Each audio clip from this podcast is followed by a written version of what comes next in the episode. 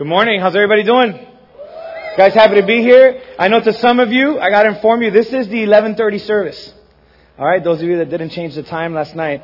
Um, I finally woken up first service. Yeah, I was dragging my feet a little bit, but I'm excited to be here. Um, I'm also, I, I, love coming to church when I'm not leading worship, and that doesn't happen that much. But to just uh, stand in the back of, of the auditorium today and just worship God with such amazing musicians. Let's give it up one more time for the band and and. Uh, they're so awesome. Um, another thing I'm excited about, and some people may think that this is not the place for it, but I'm excited that the Miami Heat beat the Lakers on Thursday. Anybody else excited about that? Actually, um, last Sunday I'm leading worship and I see a guy walking with a Kobe Bryant jersey. I almost jumped off the stage. Um, but I'll let it slide. I'll let it slide. Um, but I'm real excited about that. I love basketball, and uh, it's actually the only sport that I follow um, and, and it's not because the Heat have superstar players and stuff now, even though it makes it a little more exciting to see a team winning. Um, but uh, it all started, you know, growing up in the 90s. What kid didn't like Mike, right? Everybody wanted to be like Mike, like Michael Jordan. And I grew up trying to see every game that he played. And when I would go to the park, I'd do my best Michael Jordan impersonation. I stick my tongue out. And, and uh, every weekend I'd go play basketball with my friends at, at the schools by my house at Ben Sheppard Elementary and stuff. Um, and uh, my senior uh, year, and actually while I was in high school, um, I was actually on the basketball team. And uh, to your surprise, I, I wasn't a starter on the team, but I like to look at it this way: I had the best seats, right, in the entire gym. Um, and uh, yeah, so game after game, you know, I saw everything that happened and every once in a while they give me some PT and I, I'd be able to play and, and actually most of the time I got to play, but it was awesome. But a decision happened in my life. Something happened in my life concerning basketball that I believe changed my life. And, and here's the thing, um, my senior year, the coach comes up to me um, and says, "Hey, man, uh, I really want you to be on the basketball team." And I'm thinking, "Yeah, you know, finally somebody's noticing my skills and he's like, I need a guy, you know, that's a good example and, and a good, uh, uh, to the rest of the kids. And you know, you, you, you're all right, but don't even worry about tryouts. You're in the team. And I'm like, yes. You know, I, I would get so scared whenever I try out. I didn't want to get cut. I didn't want to get embarrassed when the list came out and I wasn't on it. And so, um, another thing happening in my life, my senior year, is that I was very active in my youth group. Um, I, I went to a youth group of about 500 kids and um, I was uh, the assistant to the youth pastor. And every time he wasn't there, I'd preach. And actually, every other week, I preached to the middle school students as a high schooler, preaching, you know, a couple times a month. And so I had a real active role in my youth group. And um, so when I found out I could be part of the basketball team, um, I went up uh, to my youth pastor one Friday night, and I'm like, "Hey, great message, pastor." He's like, "Thanks." You know, and I said, I have to talk to you. And he's like, all right, man, you know, come over here. And we went to the corner and I started talking to him about stuff. And finally, you know, I pulled the trigger and I said, hey, um, this year it's my senior year and I really want to play basketball. He's like, oh, good, good. And, and here's the good news. I already made the team. He's like, oh, great. And I'm like, so what's, what, what do you have to talk to me about? I'm like, well, you know, the thing is I'm not going to be able to come to youth group for six months. And he like looked at me like, what? And, um, and I'm like, what do you think? You know, I don't want to make this decision without your blessing. And he's like, well, here's what I think. He's like, 10 years from now, where do you think you're going to be, make the bigger, biggest impact? Is it going to be because you played basketball your senior year? Is it going to be because your senior year you poured into the lives of middle school students every single week? And man, uh, he told me that. I was like, oh, why'd you say that? You know? And then I looked at him. I wanted the easy way out. And I'm like, so are you telling me to, to quit the team and not be in the team. And he's like, no, that's not what I'm saying. I'm telling you to think about that, pray, and do whatever God wants you to do. And here's what I know. What I really, really, really, really, really wanted to do was to play basketball. And not because I wanted to play basketball, but because being on the team had some perks. Alright, when you were on the team, you got to wear like your letterman and the girls would look up to you. You know, another thing I was real excited about is on the day there were games, you get to leave school early right? And so I'd be able to miss math because that was one of my last classes and I was so excited. I mean, I'm in the basketball team. I have an excuse absence, an excuse reason to leave the school. And, uh, you know, so there were so many things. And the days that we had games, I didn't have to wear my ugly school uniform. I could wear like my jersey, you know, and, and so all those things were, were in my head. I really want to be on the team. I want to be in the yearbook, you know, for something other than like, you know, winning the hot dog eating contest or something. And, uh, and so Here's the truth. What I really wanted to do is not what I needed to do. What I needed to do was actually go to youth group and teach the kids and pour into the lives of the kids. Because here's what I know that's a fact. I was never going to make it into the NBA. And some of you are thinking, like, Mark, what are you thinking? You know, you had all the potential in the world to be in the NBA. And, and another thing, I was never going to get a college scholarship because of my athleticism. And so it was more of something that I really wanted, but not what I really need. And here I stand today a pastor, sharing the Word of God. And I believe it could have been very possible if my senior year I decided, you know what, I'm going to skip youth group for six months. And, and, you know, my youth pastor's a fanatic and he's like making me do this. You know, he's giving me a guilt trip. You know, um, I probably wouldn't be standing here today preaching the Word of God. I believe that in my heart, if the decision I would have made back then to leave youth group, to go pursue something that I really wanted to do, it would have probably taken me away from what God had prepared for me.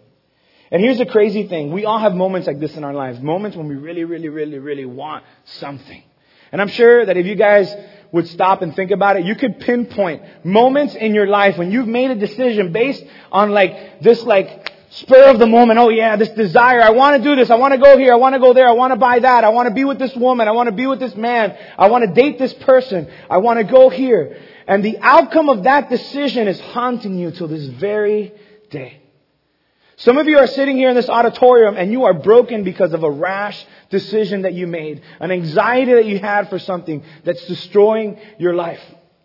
And here's the other thing. We're not the only ones that always want and want and want and want things. Our kids are the very same way demanding things, demanding things right now. I want it now, immediate satisfaction. A couple months ago, we made the mistake a month before my son's fourth birthday to tell him what we were doing for his birthday, that we were going to go to this place called Monkey Joe's. And those of you who don't know what that is, like an indoor bounce house theme park type thing. And every morning when he'd wake up, he goes, is it my birthday?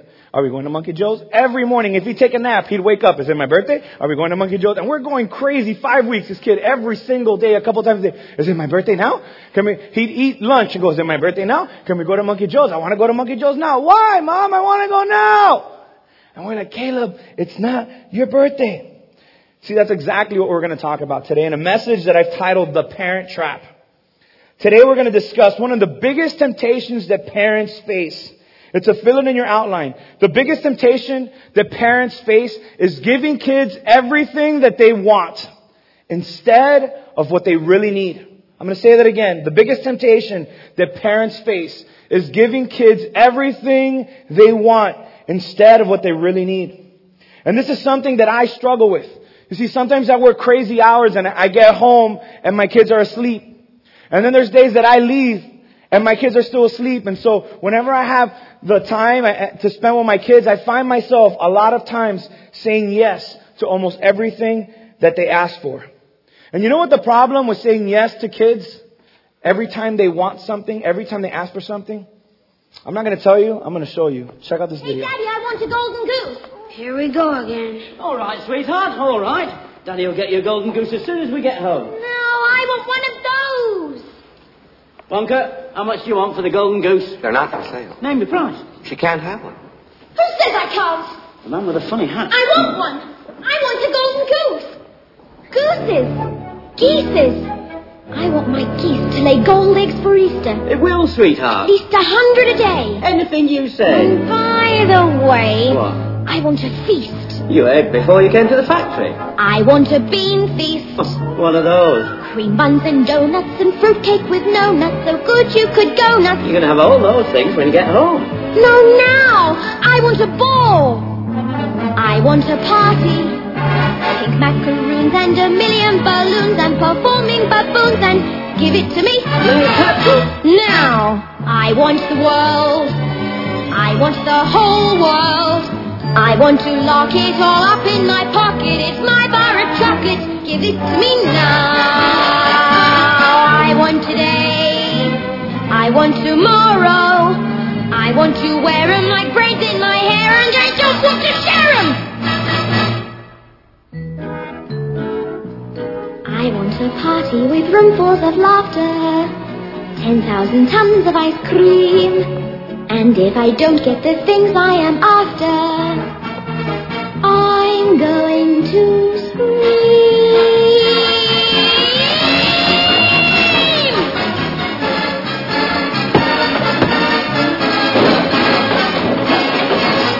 I want the work. I want the whole work presents and prizes, and sweets and surprises of all shapes and sizes. And now, don't care how, I want it now. Don't care how, I want it now.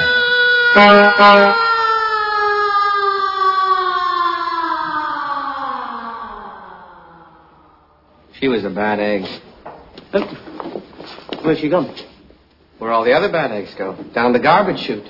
Oh, what a garbage chute. where, where does it lead to? To the furnace. the furnace! She'd be sitting like a sausage. Well, not necessarily. She could be stuck just inside the tube. Inside the... Hold on! Veruca! Sweetheart! Daddy's coming! Nobody wants a Veruca Salt, right? And even those of us that probably have a little Veruca Salt wish there was a button we could push. Or maybe a switch that we could flip so that our children wouldn't act this way, so that our, our children wouldn't embarrass us sometimes in the supermarket or when we're making a line. And you see, kids are always gonna want something. Most of the time. But giving kids everything that they want is probably the worst thing that you can do as a parent. The biggest issues with giving kids everything they want are this. The first one is that they're never satisfied. They're never satisfied. That thing that you gave them that you thought, this is it. This is gonna entertain them for months, for a year. A day goes by and they're like throwing it or they have no idea where they left it. They're no longer satisfied by it. They become unappreciative. And we see this mostly when, when they begin to grow older and now they feel like they're entitled to the things that you do for them. It's like, you have to take me to the movie theater. You have to take me to my friend's house. You have to do all these things. It's no longer, Mom, thanks for giving me a ride. You're so nice. I know you're so tired. Or Dad, I know you've been working so hard and now you're giving me 20 bucks and dropping me off at the theater or at the mall. No. It's like, what do you mean you're not going to take me? Hurry up. You're taking too long. They become unappreciative. And lastly, and this is the one that scares me the most as a parent is this, they rebel against you and God. You think that you're doing something great by giving them, giving them everything that they want and in turn it backfires. And it destroys your kids.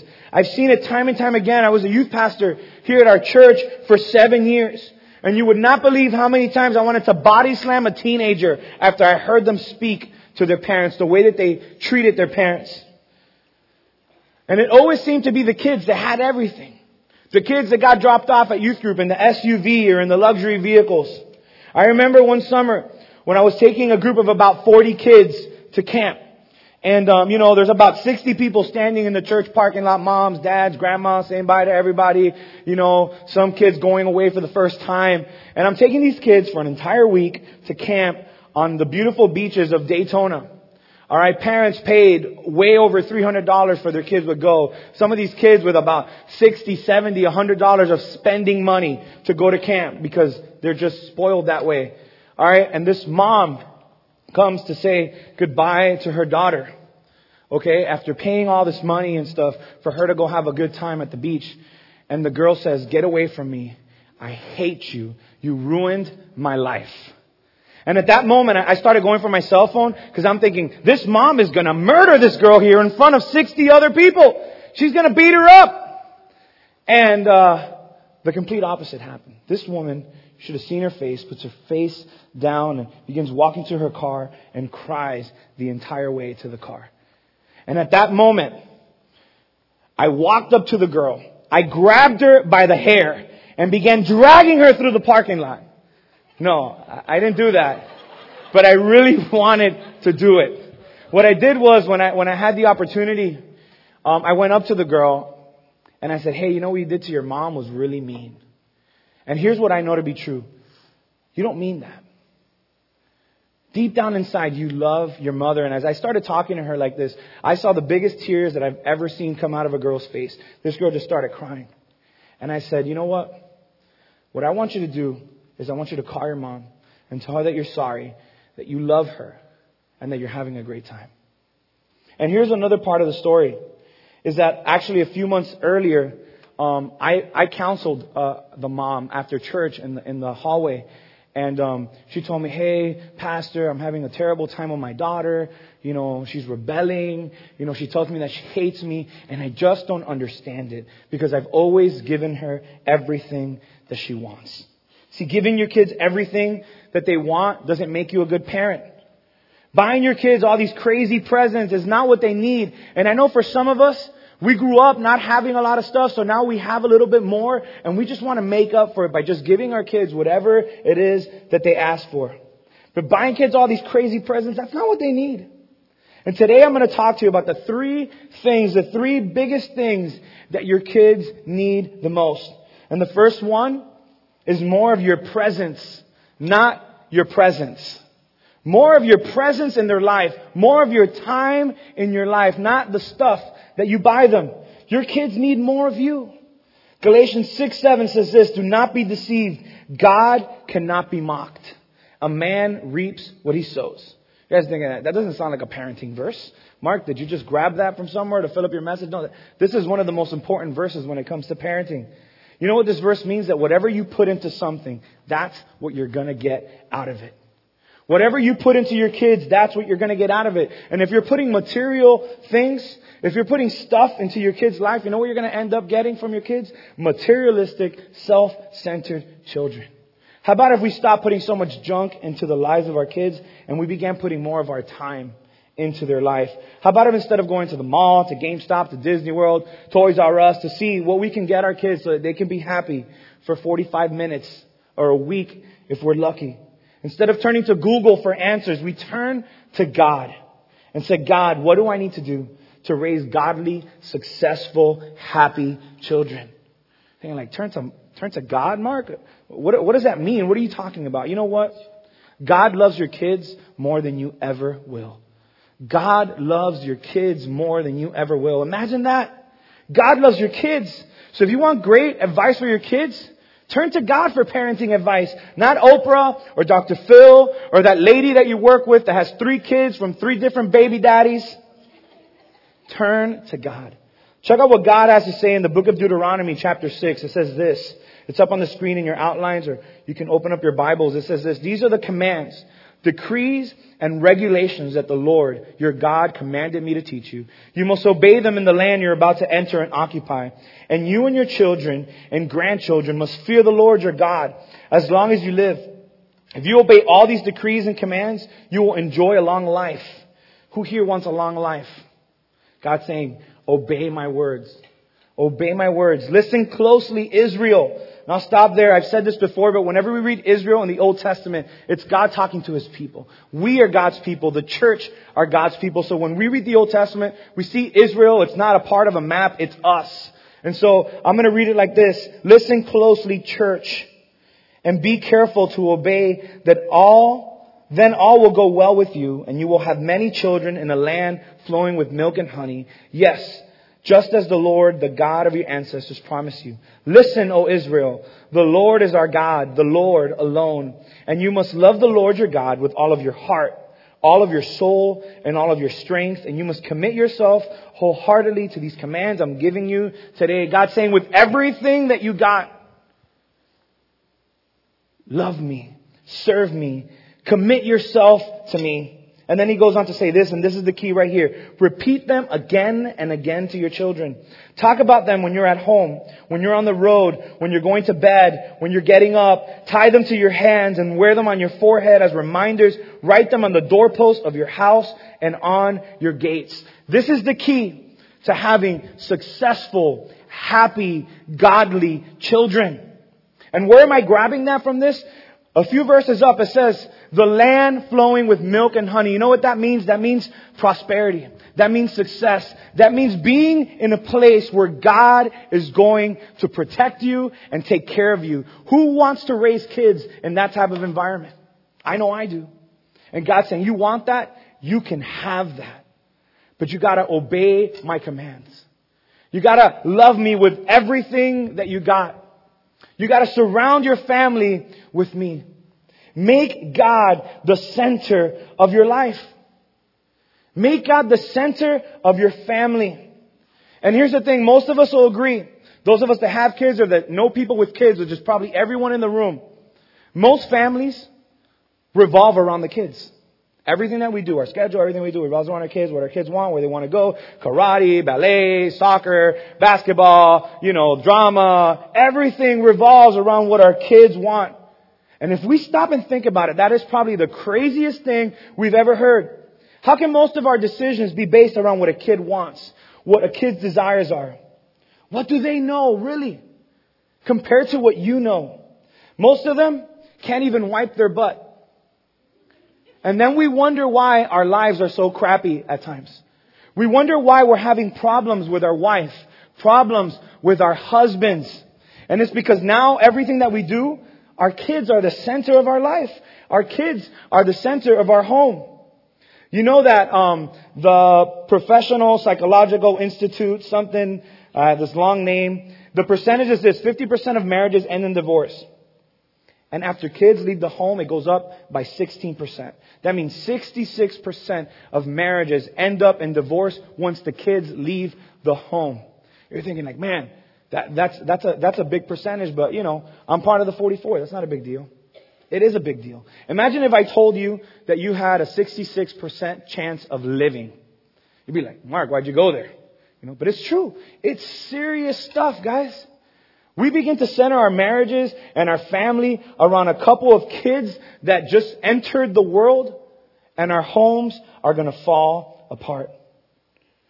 And check this out. Uh, our kids leave at 18. If you're Cuban or Hispanic, 35, right? And your kids leave the home. And then you look at your wife and your husband and you're like, who are you? I don't even know who you are. Because for the past 20, 30 years of my life, everything that we've ever done has been about these kids and couples find themselves freaking out. They don't know the person that they've been living with. And now imagine this. Imagine if now God is the center of our family. God who's the same yesterday, today, and forever. And now your wife and your kids and you have something in common that will never change. Something in common that has passed the test of time. You base your family on the Lord, not on your kids. And let me tell you, that 66% goes away. And now the kids leave, and it's like, man, God was here when we got married. God was here when we had kids. Now the kids are gone. Let's party and have an amazing rest of our lives. Because God is in the middle. You always have something in common. See, if we base our decision on what kids want, the reality is kids don't know what they want. You know what my two year old wants to eat every single day whenever I ask him? It's either Cheetos, gummy bears, or Coke. That's what he wants. He woke up in the morning the other day and I'm like, Bobby, what do you want to eat? You want eggs? You want a sandwich? What do you He goes, I want Cheetos, I want gummy bears, and I want Coke from the red can. Alright? Could you imagine if I gave Joshy every single time he wanted to eat something, Cheetos, gummy bears, and Coke? He'd be in a diabetic coma right now. Alright? But as a father who loves him, sometimes I need to say no. And I need to give him what he needs, not what he wants. So you're thinking, okay, Mark, I got it. Thank you. I got it. You know, just pray so that I could go home. This is what I'm going to do. I'm going to bring my kids to church. I'll drop them off in, in the children's ministry, in the youth ministry on Wednesday nights. And, you know, I'm so grateful for our church. We have such uh, great people that preach to our kids and teach them about Jesus. And, and you know what? You're right. You have a great church. You are blessed. And we work tirelessly, I mean, in our offices and, and training people so that your kids can have the best Bible teaching that we can give. But here's the thing. Many parents think it's the church's responsibility to introduce their kids to Jesus. And it's not. It's not the church's responsibility to introduce your kids to Jesus. And a lot of people do that. Kids reach like eight years old and they drop them off at church so that they could go through a series of classes so they could meet God. You know whose responsibility it is? It's your responsibility as their parents. And as a dad of a two and a four year old, I can't wait until the day that my children understand what salvation is so that I can sit with them and introduce them to Jesus. Introduce them to the person that changed my life and to the person that changed the life of my family. I can't wait to the day until I lead them in the Lord's Prayer. I mean, I cannot wait until that day. You know what your kid needs from you more than anything you could ever buy them? Your kid needs godly parents. Kids need godly parents. The church alone is not enough. Children's ministry, it's not enough. Youth ministry, it's not enough. Watching Veggie Tales, it's not enough. Oh, but they're Christian vegetables. It's good. It's not bad, but it's not enough. See, what's happening in your home is the most important thing. It's more important than what's happening at church. The way that you treat your wife, the way that you treat your husband, the way that you talk, the music that you listen to, the stuff that you watch on TV, the way that you conduct your life, that is what your kids are seeing. That's what's speaking louder than anything they could ever hear at church and children's ministry and youth ministry as they're sitting next to you this morning. And right now, parents, we gotta ask ourselves, am I growing spiritually? Am I growing spiritually? It's a fill in in your outline because I really want you guys, I want those words to like just burn in your head and say, am I growing spiritually? And here's the thing, the chances of your child growing spiritually are limited to your spiritual growth. Are you coming to church every Sunday? Are you part of a small group? Are you serving? Are you attending? Now we have Wednesday night service, a great opportunity for you to learn more about God and take your kids to, to youth group or, or to the great program that we have for the children. See, are you giving God of, of your talent, of your time, of your treasure? How can we expect our kids to love God if our life is a mess? How can we expect our kid to have a relationship with God when, when what we have is so far from a, a true relationship with the Lord? See, children, once again, learn more from who you are than what you say. And I experienced this um, a few months ago, my son Caleb, before he turned uh, four years old, he was three, and every time he was running around the house, I noticed that he knew every single song on Y100. I mean, every song. You know, he'd be running, playing with his son or in the park, and he's like, don't stop, make it pop, DJ blow my speakers up, uh oh, uh oh, a three-year-old, uh oh, uh oh. And I'm like, honey, this has to stop. What is this? And he's like, well, the reason he's doing that is because that's what we're listening to in the car. And I'm like, what? And that day I made a decision every single time we're in our car, we're going to listen to worship music. If my son could learn about partying like a rock star and drinking stuff and smoking stuff and, and being a thug and doing all this dumb stuff that they're singing on the radio, if he could learn that on the way to Publix, He's going to learn about Jesus on the way to Publix. He's going to learn about Jesus on the way to school, on the way to the park, wherever we go. He's going to learn about Jesus. You know what Caleb is doing now as he's running around our house or playing with his friends? Even last week, we, we took a couple of days off and we stayed in a hotel and, and we're swimming in this pool full of people that we've never seen, we didn't know. You know what my son was singing? That at all, as loud as he could, he's singing, Our God is greater. Our God is stronger. God, you are higher than any other. And then he started singing louder than ever. And if our God is for us, then who could ever stop us? And if our God is with us, none can stand again. He's singing that as loud as he can.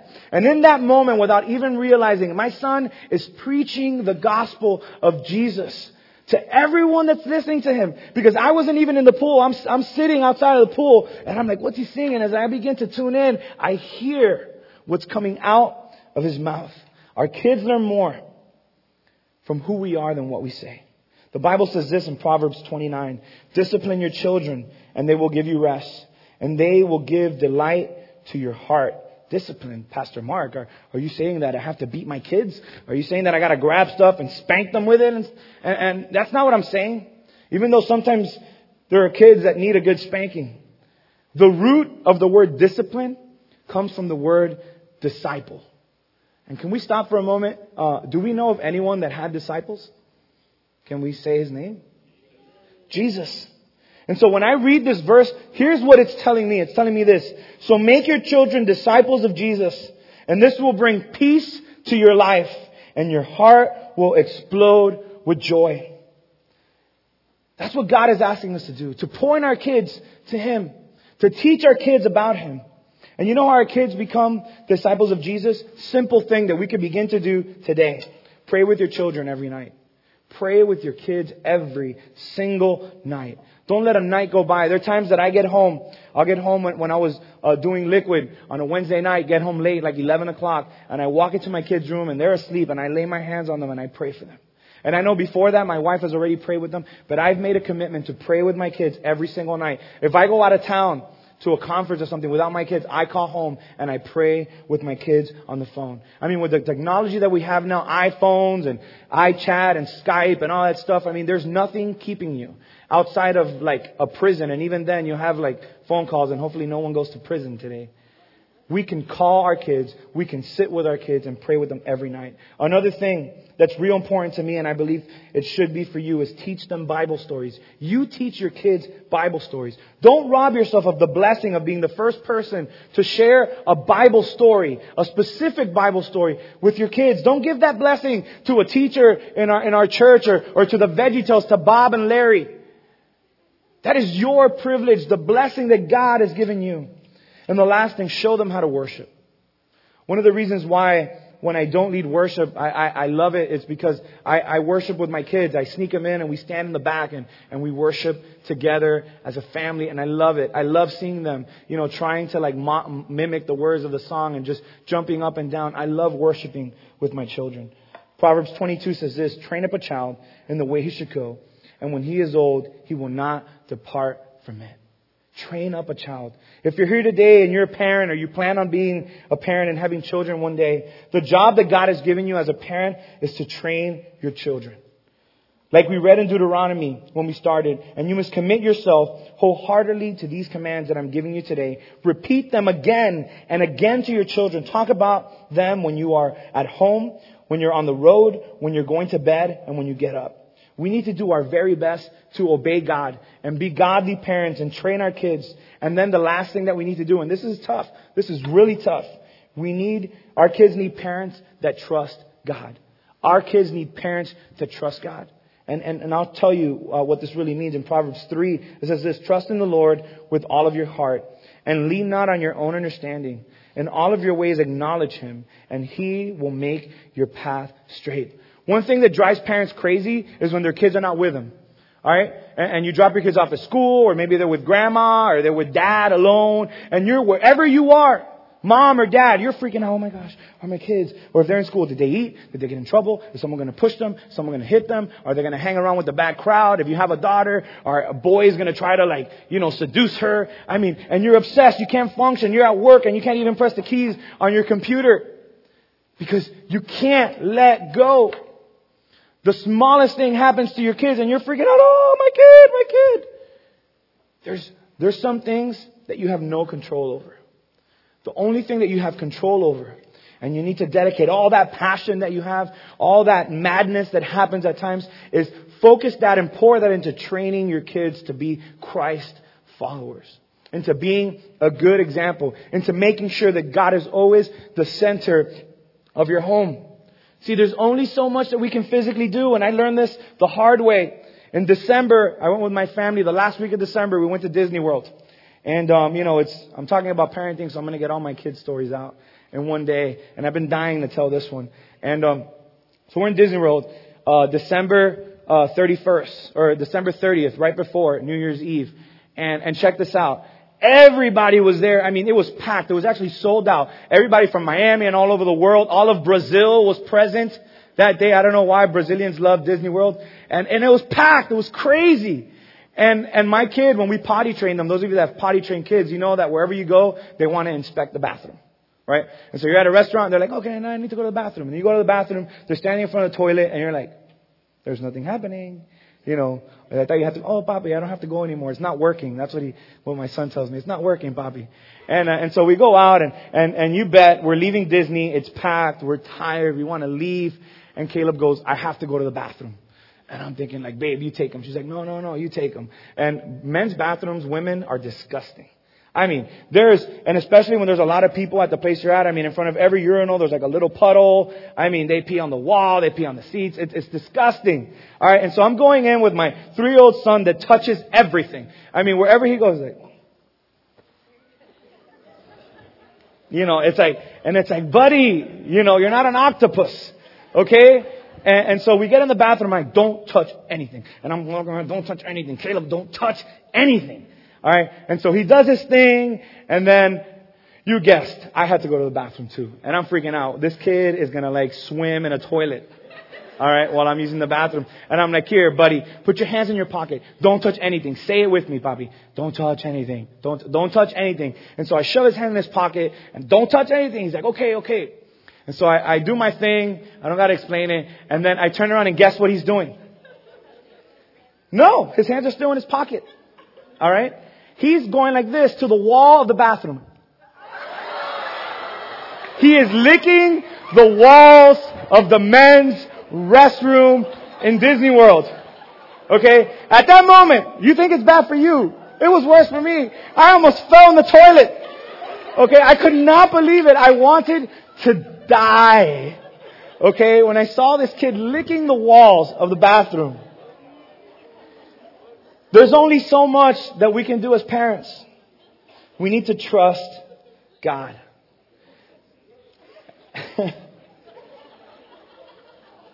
I saved the best for last, right? and here's the thing. You know what happens when we obsess? We drive our kids crazy. Our kids begin to be like, oh, my mom's so annoying, my dad's so annoying. When I was growing up, I had a beeper, and I would have to like take the batteries off because my mom was always beeping me. Beep, beep, beep, beep, beep, beep, beep, beep, beep. You know, some of you are like always texting your kids, where are you? Where are you? Are you okay? Did you eat? You know, and we drive our kids crazy. You know what the Bible has to say about that? It says this, and this is a bonus. I added this last night. It's up on the screen. You can write it down. It says, Fathers, do not provoke, and mothers, do not provoke your children to anger by the way you treat them. Rather, bring them up with the discipline and instruction that comes from the Lord. Trust God. Don't fall for the parent trap. You know where Veruca Salt ended up? Anybody notice? And after the garbage? In the furnace. None of us want our kids to end up in the furnace. This is serious. You are the most influential people in the life of your kids. It's the biggest responsibility that you have, bigger than the business that you're running, bigger than the boat that you like to go on, bigger than the games that you like to go to, than the stuff, the video games that you like to play. Yeah, there's dads, and I'm doing some parent counseling, and it's like, you know, all he does is play like Call of Duty, and it's like, you know, the kids are running around, he's on call. Bigger than the biggest Call of Duty video game, whatever you play, your kids are the biggest responsibility that you have in this world and don't fall for the parent trap. Your kids are never going to stop wanting things. And I want you to remember the three things that your kids need the most. They need your presence. They need your time. They need you to be godly. They need you to trust God. And maybe you're here today and you've heard some of this and you're saying, Mark, that's easy. You have a two year old and a four year old. That's the time to like train them. And you know what? You're right. It's better when they're younger. But if your kids are a little older, there is hope. There's nothing that's impossible for God. Maybe some of your kids have left the house. They're in college or, or they're just, you know, they're 36 and you're like 35 is it. You gotta leave. Alright? And they're old and, and you're like their life is going wrong. It's not too late. And you know, for some of you, you know what you gotta do? Is you gotta walk up to your kids and say, hey, you know what? I made mistakes when you were growing up. And I'm sorry. God has changed my life. And I know I can't change what happened in the past. But I know that we can start over. And I'd love to talk to you about Jesus. I'd love to talk to you about God. And let me tell you, there's not too many people that will push away an I'm sorry, a truthful I'm sorry. As hard as your kids can be, little by little, the only Jesus that maybe they'll ever see is you and the way that you live your life and you begin to live a life that honors God, and I promise you, the Bible promises, promises you that you and your house will be saved. God promises us that. But we need to live lives that honor God, that represent the person that has changed our life, that has saved us. And maybe there's some of you here today, and I'm going to ask everyone to bow their heads. That man, you're having trouble with your kids. You're having trouble in your marriage. When I said the whole thing about, you know, revolving everything around your kids and you've noticed, you've probably a light, a light bulb turned on in your head. And you're like, man, that's probably why my wife doesn't like me or I can't stand her anymore or, or, or why, why if you feel that your husband is so distant. It's because you've been putting your kids in the middle of your marriage instead of making God the center of your marriage. And maybe there's some of you here that, man, you are that 66%. You lost it all. You lost your home. You lost your family. Someone else is raising your kids. There's another man that they're calling papi or dad. Or maybe they're living with dad and another person that's not their mom. You know what? There is still hope for you to restore your relationship with your kids regardless of how old they are. Or maybe you're here today and you're like, I would be a great mom. I would be a great dad. It's just not happening. Been trying to have kids and, and we can't have kids. And, and what I, would like to do now, um, I'd like to ask George to come out here and um, Pastor John and some of the leaders are going to come up and, and I want to pray for you. The Bible calls us the body of Christ.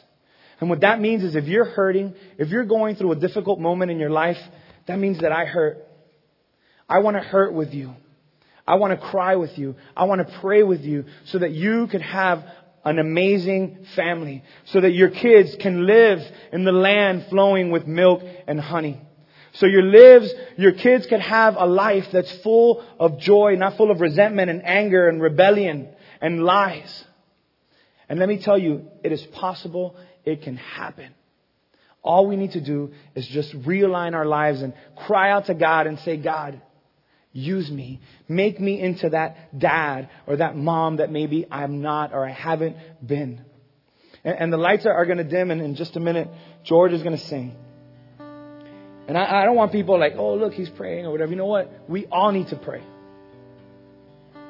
Even if you think you're like super dad or, or super mom, we all need prayer. But there's some people here today that need, that need a little bit more. And, and I'm about to go down, and I'd love to pray for some of you as well. And this is an opportunity to bring God back into the center of our families.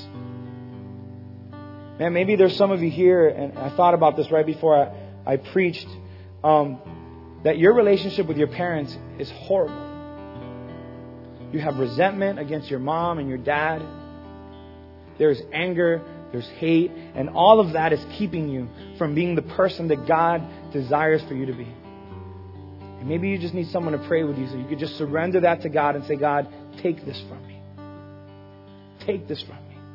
Maybe as I, I said some of these words, you thought, man, I wish my mom and my dad would have heard that 20 years ago, 30 years ago, because my life is a mess because of things that they did. You know what? Forgive them because God forgave you. And you do everything that you can to be different. Let's pray. Dear God, I pray for everyone here. I pray that you would soften the hearts of those that, that are far from you. I pray that you would soften the hearts of those that really need prayer today. That they would come forward and receive prayer. And that you would bless their homes and bless their children. In Jesus' name, amen. God is good. And um, I believe that this is just the beginning of what God wants to do in our church, in our families. And here's the thing we start living life the way God tells us to live.